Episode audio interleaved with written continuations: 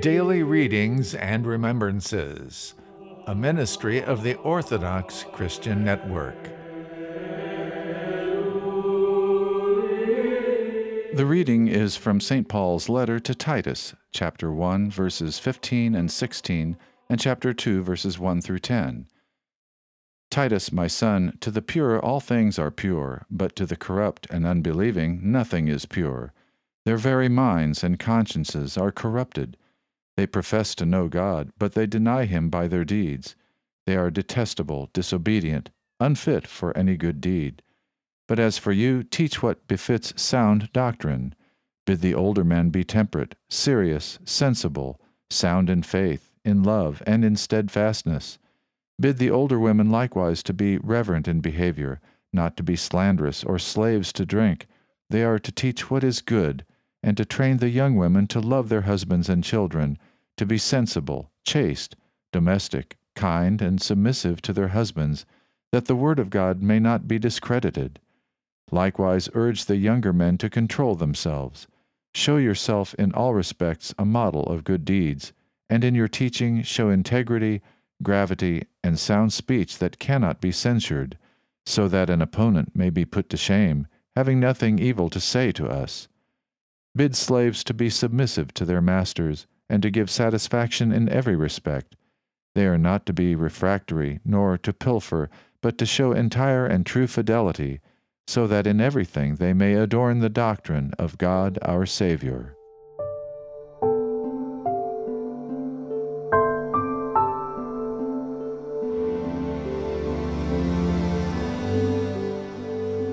Today's Gospel is according to St. Luke, chapter 21, verses 37 and 38, and chapter 22, verses 1 through 8. At that time Jesus was teaching in the temple, but at night he went out and lodged on the mount called Olivet. And early in the morning all the people came to him in the temple to hear him. Now the feast of unleavened bread drew near, which is called the Passover, and the chief priests and the scribes were seeking how to put him to death, for they feared the people. Then Satan entered into Judas, called Iscariot, who was of the number of the twelve. He went away and conferred with the chief priests and officers how he might betray him to them. And they were glad and engaged to give him money. So he agreed and sought an opportunity to betray him to them in the absence of the multitude.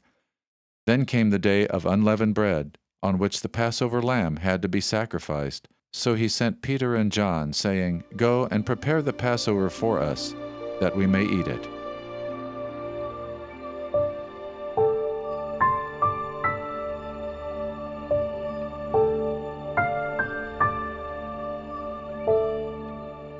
On this day, the 7th of December, we commemorate Ambrose, Bishop of Milan. This saint was born in Gaul in 340 and was a member of the Roman Senate. After the death of Auxentius, the Arian bishop of Milan, a violent dispute arose among the Orthodox and Arians about who would succeed him. Ambrose, desiring as governor of the province to restore the peace, attempted to mediate between them as he spoke to the people, eloquently persuading them to elect a new bishop without tumult and disorder, a young child, inspired from on high, suddenly cried out, Ambrose, bishop! To his astonishment and dismay, the people immediately took up this cry themselves, and over his many protests, he was raised to the episcopal throne of Milan on December 7, 374. A great father of the Church, he wrote many works in Latin and was both an unwearying opponent of Arianism and a fearless accuser of emperors when they transgressed the law of God. Having lived fifty seven years, he reposed on April 4th, on the eve of Pascha, in the year 397.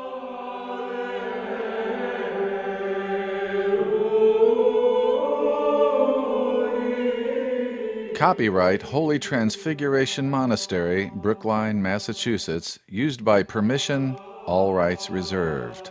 The preceding daily Bible readings and Lives of the Saints were automatically generated by the Greek Orthodox Archdiocese of America's online chapel initiative and used with permission. They are produced by the Orthodox Christian Network. You can also receive these daily readings online via email, Facebook, or on your mobile phone by visiting www.goarch.org and www.myocn.net. If you enjoy listening to Readings and Remembrances, please consider donating to continue its production so it can be shared with the faithful throughout the world.